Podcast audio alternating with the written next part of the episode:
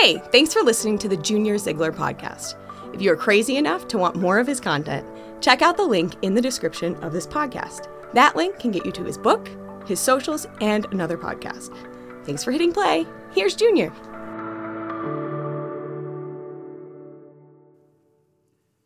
So, James chapter 1, as we enter into the text, we, we find ourselves in an ancient Roman city. The, the main road, or the cardoid, uh, is lined with, with tables, with vendors. Dried fruit and cheeses hang from canopies on the sides, and, and there's tables with jars of honey that invite the sweet tooth to swing by. Shoppers, they step over the, the deep grooves that are worn into the cobblestone streets made from chariot wheels and the shoppers bounce from one side of the street to the other, grabbing ingredients for tonight's dinner. It's the perfect place to people watch. Most of most of the elderly they walk away from the vendors with very little, you know, a handful of legumes and maybe a piece of fruit. The moms they stuff their bags with proteins, you know, finding the cheapest deals to to fill all of the little mouths in their home. The wealthy here, they stand out. They literally glimmer in the sun as they walk down the main road. Multiple rings on each of their fingers. The more rings, the, the, the more wealth. Their robes glow purple in the sun. Fancy embroidering seems to crawl all over their robe. It's a symbol of wealth. Vendors selling their food, they interrupt their conversation with a commoner to help the wealthy find the best of their fruits and, and, vegetables in hopes to gain a loyal big spender in the future. It's just business, it's how the economy works. But the little church down the street, some of what happens in this marketplace is beginning to creep into the church down the street, the partiality. And on this day, a messenger makes his way through the crowded streets with, with a message.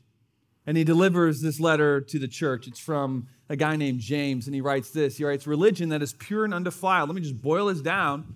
Religion that is pure and undefiled before God the Father is this to visit orphans and widows in their affliction and to keep oneself unstained from the world. Now, he's going to, James actually going to unpack this more later on. Keep yourself unstained from the world. So, we're going to focus in on the first part of this verse.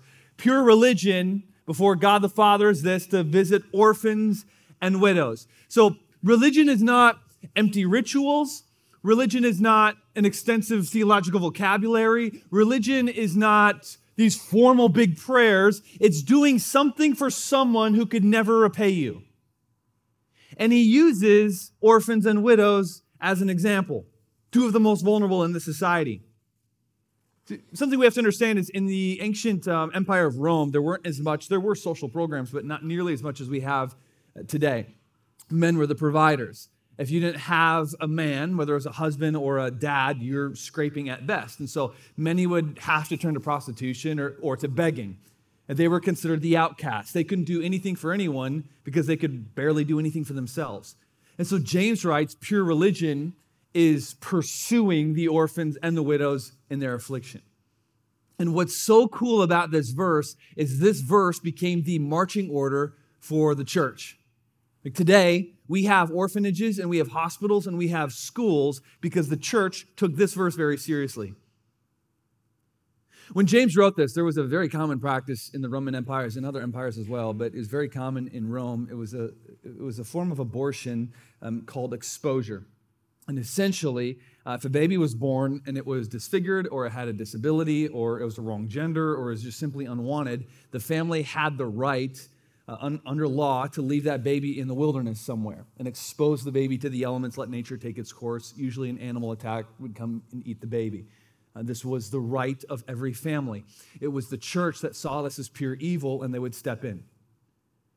The church has historically been pro life, they would step in. They would either witness a family going out to the wilderness or, or, you know, they would hear about something like that and they would walk out and they would take the baby and they would raise it because that's what it meant to be a Jesus follower, pro life, to care for the most vulnerable.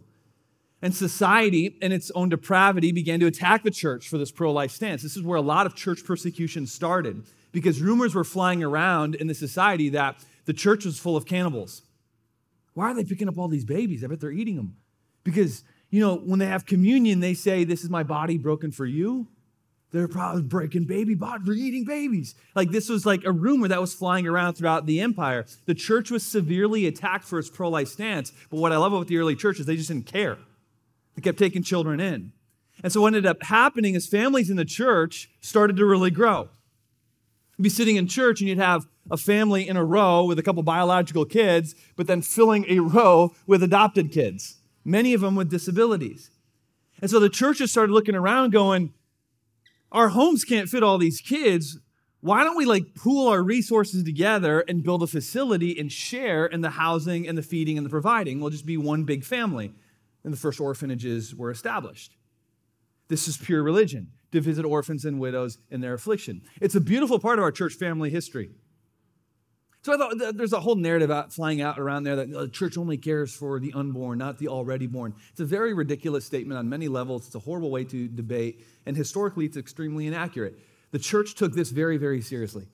And not just with kids, Similar things began happening with the sick and the elderly, you know, laying in the streets or, or stuck in homes, shut ins, and nobody would, was taking care of them. So the church jumped in and started housing and, and visiting, you know, and then they thought, well, maybe we should build a facility. We, our, our homes can't take in any more sick people. Nursing homes were, were then born. This little verse drove the church to make these huge sacrifices, sacrifices that are, are still seen today.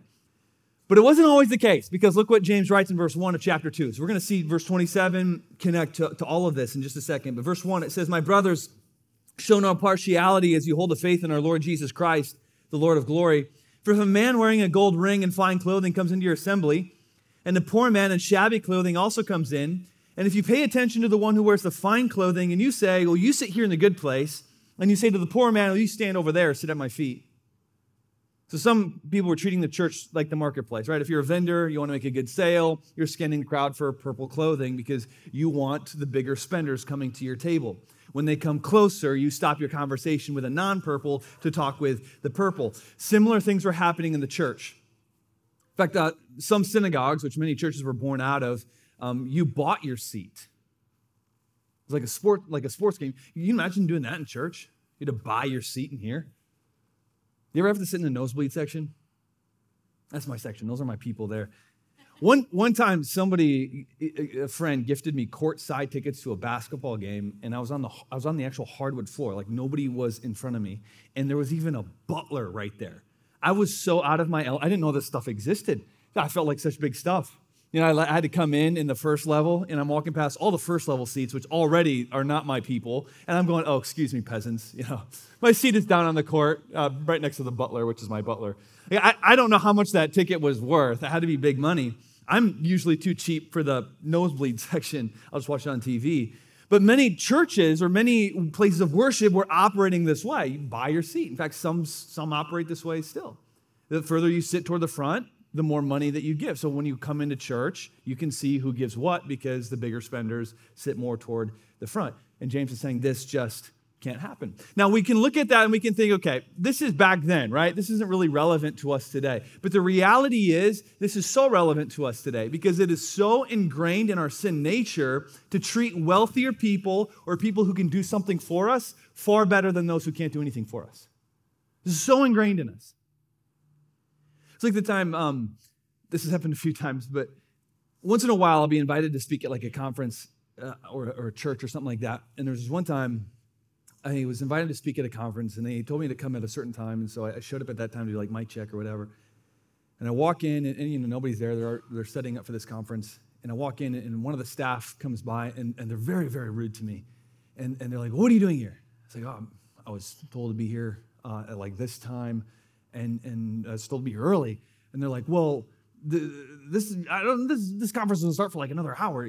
I think you missed what you were supposed to be. Are you looking for assistance? And they started talking to me about the food pantry that they had earlier on in the day. I'm, I'm not making this up. And, and very, very, very rude to me, you know, and just treating me kind of like garbage until somebody came up and said, hey, no, that's our speaker for tonight. And then all of a sudden, her tune just completely changed. Like, oh, I, I want to get your book. And start, it's like, okay, don't even. Like, I already know your heart, okay? We're, we're, we're done here. But this is, this is how we tend to operate. If you can do something for me, I'm going to treat you a little better versus if I know you can do nothing for me. And this is exactly what, what James is attacking here. He says, Have you not then made distinctions among yourselves and become judges with evil thoughts? Making distinctions. So, what's happening in this church is what happens in churches uh, so much today is they're grouping up into cliques based on distinctions that they've decided to run with. So you have a church which is going, okay, this social class over here, that social class over there. If that's your style, those are your people. If that's your style, you know, those are your people. You know, so the suburban, organic soccer moms, you guys can be a group, and the young professionals, you guys can be a group, and the Section 8 housing, why don't you guys be a group together? No meshing or colliding at all. And James calls this, that's totally evil. It might be unintended because this is our natural thing that we do, but it is evil. And what James is doing here is he's casting vision for the church. The pagan temples are divided up. The marketplace is divided up with partiality. Society functions by grouping and cliques. The church is to stand out and to be very different. There is no division when you come into the church, it's a family. And families don't do this. Like none of your families at Thanksgiving organize the, the dinner table based on who makes what, right? Like, oh, you make that sit next to dad. Oh, you make that, why don't you sit down at the end of the table? Like, if that's your family, you have terrible parents and we have counseling and we can offer you counseling. Our world functions that way, but families don't. And churches are families, and we shouldn't. But we must consciously work against our natural bent. People are to walk into church and be fascinated by the meshing of different people. Ah, this elderly poor man is, is finding community with this young professional, and the struggling, burned out single mom is breaking bread with the Lululemon mom. All, like all these different classes in the marketplace but when you walk into church, it's just very, very different. It's this beautiful collision, and it's extremely odd, but equally fascinating. And so James continues, verse 5. Uh, Listen, my beloved brothers, has not God chosen those who are poor in the world to be rich in faith and heirs of the kingdom, which he has promised to those who love him? But you have dishonored the poor man. Are not the rich ones the ones who oppress you and the ones who drag you into court? Are not the ones who blaspheme the honorable name by which you are called? He's not calling rich people like evil in context. Really, what he's saying is like this. A lot of these churches, like you guys, you honor the rich man, but the reality is they're the ones dragging you to court. It's so deeply ingrained in us to treat the wealthier differently. James points out they're not treating you with much favoritism. Like our obsession over the wealthy, it just looks pathetic. He continues on in verse 8. If you really fulfill the law, the royal law, according to scripture, you shall love your neighbor as yourself, you are doing well. Then look at verse 9. But if you show partiality, you are committing sin and are convicted by the law as transgressors. And then he continues on the next few verses. He says, This is God's law. This isn't like James's opinion. This isn't fun time with Mr. Rogers, find somebody you wouldn't necessarily connect with and connect with. He's saying, No, this is God's law. This is serious because it means a lot to God. And the reason is, is that people come in here and they should see and feel and experience something so very different than what they've lived with out there. It's, it's like um, a few years ago, I was flying home from uh, Tel Aviv, and I, I, had made the mistake the day before. I, I was wandering through Old Jerusalem, and a, a, Bedouin guy had asked me if I wanted to come to his house and have some tea. And probably not the smartest, but it sounded like an adventure. It's like, yeah, sure. So I just followed this guy to his house and, and his place for tea. Super nice guy. We just had fun chatting in his kitchen. But the tea tasted funny. And he even said that. He was like, looking at the pies, like, these leaves are like gone bad or something. And I don't know what the tea was or if it had gone bad or what, but whatever it was, it wrecked my stomach. And so now, like a few hours later, I'm boarding a 10 hour flight home, and I'm like just preparing the whole time as I'm waiting in line, just puking that in the, in the plane bathroom. But to make matters worse, I'm cheap, and I got the, uh, the bad seats on the plane. You know what I'm talking about, right? The, the middle seat. So I, I got the middle seat, get to my row. There's two people there, a husband and a wife, and my seat is in the middle. And I sit down and I'm trying to locate my puke bag because this is going to be bad. Stomach is churning. 20 minutes into the flight, I kid you not, the husband and the wife, they both fell asleep with their heads on my shoulder. Awful. And I didn't have the heart to just like wake him up. So, like 10 hours, my stomach is bubbling. I'm, I'm, I'm nauseous, middle row, stranger's head on my shoulders. I'm trying to get my work done on my computer like a T Rex. You know, flight attendants are walking by and they don't even see me because I'm covered by like heads. And, and so they're not offering me anything. It was, it was a nightmare. This is what James is getting at. How many of you feel like you've been flying in the middle seat your whole life? You've just been overlooked your whole life. Never picked, never pursued by anybody, rarely blessed by somebody, forgotten, passed up, pushed out, and left out your whole life. You should find something different when you walk into the church. And that only happens when we intentionally create that. The problem is, is our bent is to create what we experience in the world, the cliques and the clubs. And sometimes the worst offenders of, of this are those who struggled to find community before. And so we come into the church, we find something we longed for. Ah, oh, I get a window seat. You know, we find friends. And since we crave that for so long, we get very protective. You know, close off our group. And we unintentionally create our own cliques. I got my crew, our people, and we all, we all look alike. And James says, nah, stop. We're doing something different. This is where the church stands out. Nowhere do generations mesh so much.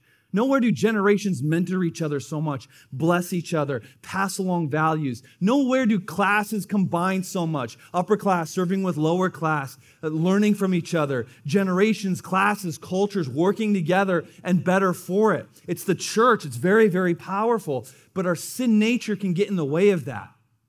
And we create what we see in the world and we lose its power.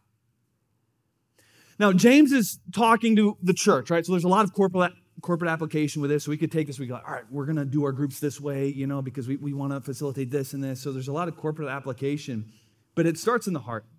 It starts with us as individuals. So, and it gives us our one lone point today, and that is the people you pursue reveals your heart. The faces, the people, the families that you pursue, it reveals your heart. Who you pursue says a lot about you.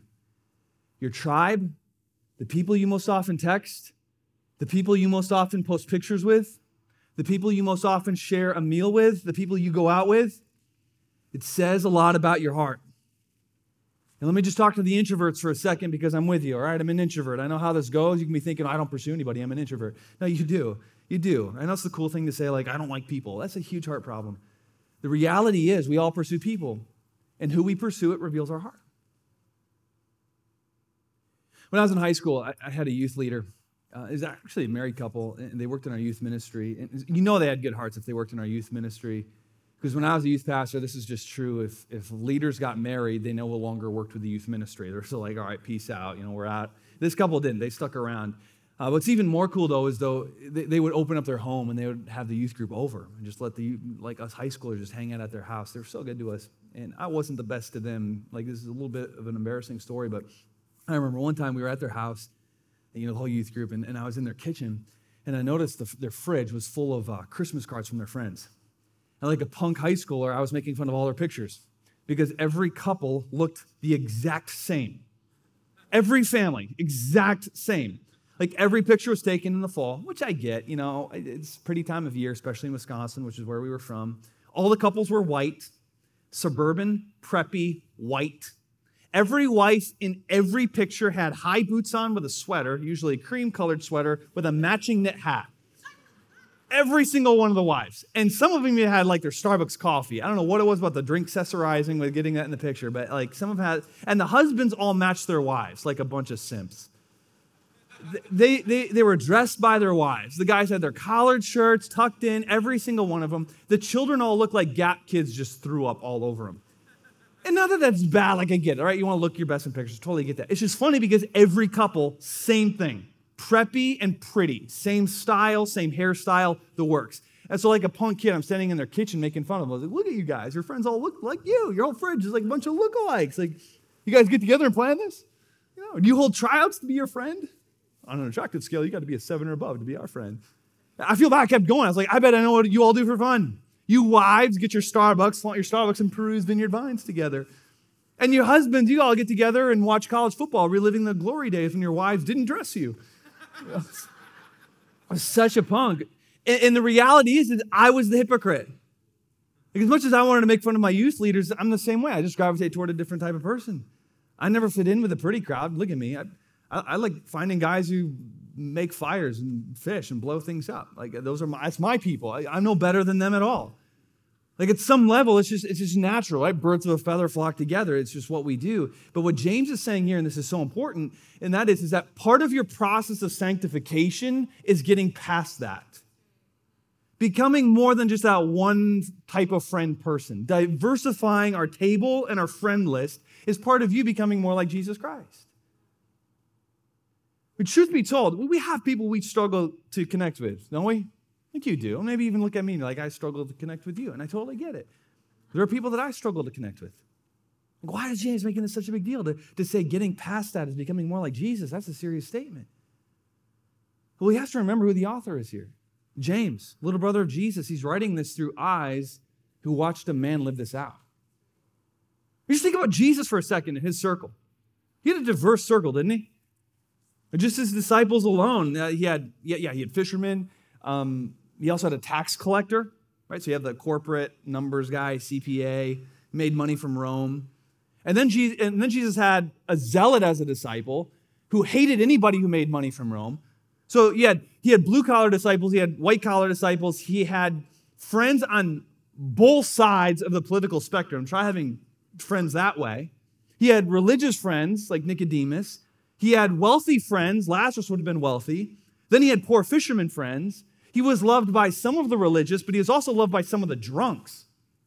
Like Jesus is, or James is writing this from eyes who watched his big brother live this out. He saw how people were fascinated by Jesus. All these different types of people meshing together. It's fascinating. It's a draw. It, it, it's beautiful and rare, but it's so special. Jesus' diverse group of friends was like this microcosm of the kingdom of God. And that has to be true of us. We have to get past this natural bent of like scoping out the pretty people or the people most like us We've got to be more than that boring person with one type of friend. I used to be the um, I used to be the groups pastor at the bridge. Maybe be careful how I say this. I'm not the groups pastor anymore because I was terrible at it. In in so like Jordan does a fantastic job with it, does way better. But there, I just struggled so much, and, and, and I don't think this is the case anymore. I don't think. But when I would group people together, like I'd make a group, um, it was like picking teams for dodgeball, and it would just drive me nuts. So I'd make a group, and then all of a sudden I get these phone calls and these emails going like, "Well, we don't want to be with them. Okay, oh, they're not like us. We're couples and they're singles, so uh, put them in a singles group. They don't really jive with our vibe. You know, they're too old. So can you get some young? Uh, we're not that old, okay? Or you know, what's their enneagram number? I, I need people with like the right enneagram number. Or, you know, I saw somebody in the lobby. They were really pretty. Could they be in my group? It, and it got to this point, and maybe this is why I'm not the group's pastor anymore, but it got to this point where I started emailing people back going, I'm not eHarmony, okay? not eHarmony, not matching everybody up based on their chemistry, okay? We're just putting people together and we're being in community like Jesus told us to do. Not only does that grow us, it makes us more dimensional, but it begins to fascinate the outside world as the beauty of the kingdom of God is revealed in our relationships. So it begs the question, like, how are you doing with this? Does this concern you at all? Who are the people you gravitate to? How diverse is your circle? Like, this is such a big thought. Fact, such a big thought, I have a few questions to just kind of help you evaluate yourself because self evaluation can be very hard. So let me just throw a couple questions your way and see how you're doing with this. The first question is Do you bless people who can do nothing for you? Good business, I'm not saying it's wrong, but good business is you bless the right people because it's going to help the business. Unfortunately, that carries over into how we often do relationships, even in the church. This is why verse 27 really opens up chapter 2. It is Pure religion is pursuing orphans and widows. Two examples of people who can do nothing for the church. And then chapter 2, James says, You're pursuing people who can do something for your image, who can give you something to rich. But what about those who can do nothing for you? True religion is going after them. And a lot of times, what we can do is we can apply verse 27, you know, orphans and widows, we go, ah, well, I give to Compassion International, you know, I'm giving to orphans. And that's awesome. Yes, do that. My family supports Compassion International. We love that. But this, this whole idea is bigger. Orphans is an example. He's talking about people who can do nothing for you. He's talking about the struggling family that you know. He's talking about the addict that you know. He's talking about the food stamp mom that you know. He's talking about the immigrant that's trying to learn English. He's talking about the single parent who could use some other couples around them as support. People who can't return the blessing. People who can do nothing for your image and sometimes they take away from your image. People who you struggle to relate with. Are they ever at your table? Do you ever post pictures with them? Do you ever invite them out? This is true religion. I have a, a childhood friend. Um, he's a guy with such a great heart. And he called me a while ago. He explained just some struggles that he's having. He got a new job, a really good job. and he's it's in a bigger city, high-rise office. He's got all these coworkers with, with these like penthouses and cars, and so he called me. He's like, "Junior, it's like this big measuring fest all the time at work." So, and I feel guilty because I'm getting like sucked into all that. Everything is about like who you know and name dropping and the rat race and what you own and what you look like. It's like it's part of climbing the corporate ladder in my industry. And I just feel, Junior, that the more I get sucked into this, the further I am from Jesus. What do I do?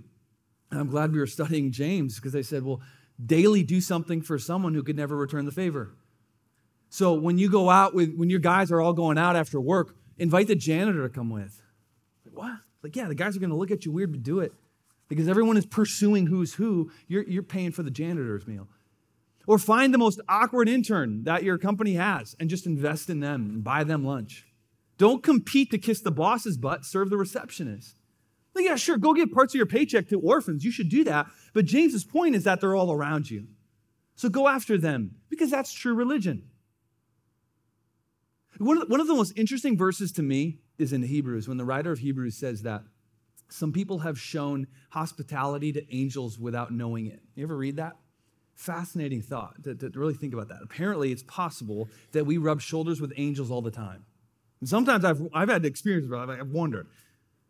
My guess is that if we ever entertain angels, they're not going to come disguised like us, looking like us, easy to connect with.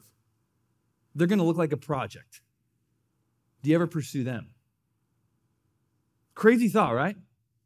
Some of the weird outcasts might just be angels. This is why I befriend Jordan. I'm just kidding. He's no angel. No, I make fun of him, but honestly, that Jordan does so well with this. Like he's always telling me who he's going out with, and it's like always somebody from a different generation or a different class. And I've learned a lot just on this topic from Jordan living it out. But second question is, do you tie your friends to your image? And let me just answer this for you, okay? Yes, you do because we all do. This is just what we do. And it's not just on social media. We've been doing this forever. I mean, you think about uh, where did Jesus get the most flack? It's often from who he hung out with. The rabbis didn't like who he hung out with because of what it did to Jesus' image, therefore, what it did to their image. The people that Jesus hung out with were liabilities to his image. This is just something that we do. It's in our sin nature, and we must recognize it, and we must make work against it. Part of our sanctification process is cutting this tie, and the only way to do that is to actively work against it. When my dad would drop me off for, at, at school uh, growing up, he'd always say the same thing to me every single day, and uh, every time I just kind of go over my head. I didn't really care, but every single time, so it kind of stuck after a while. But every time I get out of the car, it's always the same time. I don't know if he planned it this way or what, but I'd get out of the car just about to shut the door. The last words he would say to me is he'd say, Hey, Junior, look for the person who needs a friend today. You know, because it's school, right? So, like, we're all walking into school hoping to be accepted and seen with the right crowd. Like, there were people I was just dying to be friends with that, I, that didn't want me to be friends with them. I, you know, just all day working to be friends with them. And my dad would just spin that every morning. You know, he'd hear me complain that I, I wasn't, you know, didn't have friends. He'd just spin that every morning. Forget you. Forget the pursuit of the people that you want, the in crowd. Be the friend. Pursue somebody who needs to be pursued. So he'd say that to me every day. Problem was, the kids who needed friends, at least in my school, they, there was a reason they didn't have friends.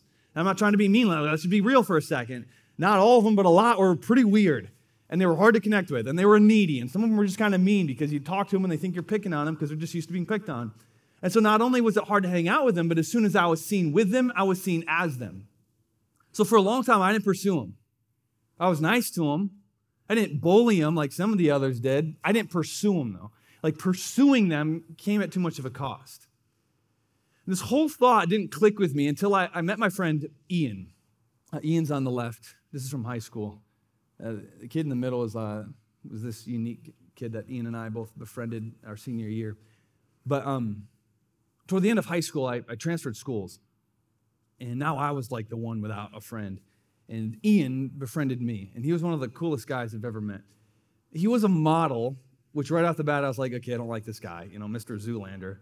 But but he wasn't vain. Like he shopped at like Goodwill. He played guitar in a band. He sang. Everybody at school liked Ian. You couldn't not. He was just a nice guy all around. The, the popular crowd wanted to be friends with, with Ian. And we became friends. I don't know how, but we became friends. And, and he started coming to church with me, and he became a Jesus follower. But the most fascinating thing about Ian was Ian's circle of friends. Again, he could have been with a popular group, no doubt, but Ian did something bigger. First time I hung out with him, he invited me over to his house, and I go over to his house, and his, his friend group was the most random group of kids. So I walk into his house, and in this kitchen were potheads, um, special need kids, band nerds, and goth kids that I was like afraid of. You know, first time hanging out, just like shocking how diverse and weird this group was. And we all became this like random group of friends. We had a blast together. Like we were so odd and so unique. I swear we had far more fun than the in crowd groups. And that whole experience left this big mark on me. Like I brought Ian to church and Ian met God, but in a way, Ian taught me what true religion really was. The odd group of friends was like this, this picture of the kingdom of God. It was a group of misfits. But what's that, what's that bowling for soup song? High school never ends. High school never ends. Just like the cliques and the, the contests and the, the comparisons and the popularity contests, you just stick with us wherever we go. James's point in here is that high school ends in the church. High school ends here. This unique group in a world where high school never ends. It's a beautiful thing. But creating that takes serious effort. Intentionally doing things to cut ties between our friend group and our image. Pursuing people who can do nothing for us and then realizing how much they actually do for us, for, for our hearts. Like To boil this down, James is saying that our pursuit of people who can do nothing for us, it actually reveals how much we embrace the gospel of Jesus Christ. You go back to verse 27. And a lot have looked at this verse and gone, okay, well, all right, we got to pursue orphans and widows, like good works, right? Doing good works. I guess, sure, that's good works, but it's far, far deeper than that. This is true religion because we pursue people who can do nothing for us because God pursued us who could do nothing for him. This is it. We reflect the gospel in our relationships. The faces at our table, in our pictures, in our circles, they need to be this mini picture of the kingdom of God. Like, I am so glad that God didn't just pursue people like him. Heaven would be a lonely place. If God pursued people only like him, none of us would be going. But God pursued you and me, who can do nothing for him. And the more that really sinks in, the more we can't help but just naturally turn around and pursue people who can do nothing for us. Thanks again for listening. Again, for more content, just scroll down to the podcast description and follow the link. Before we call it, would you be kind enough to share this podcast? It goes a long way. Blessings on you today. See you next time.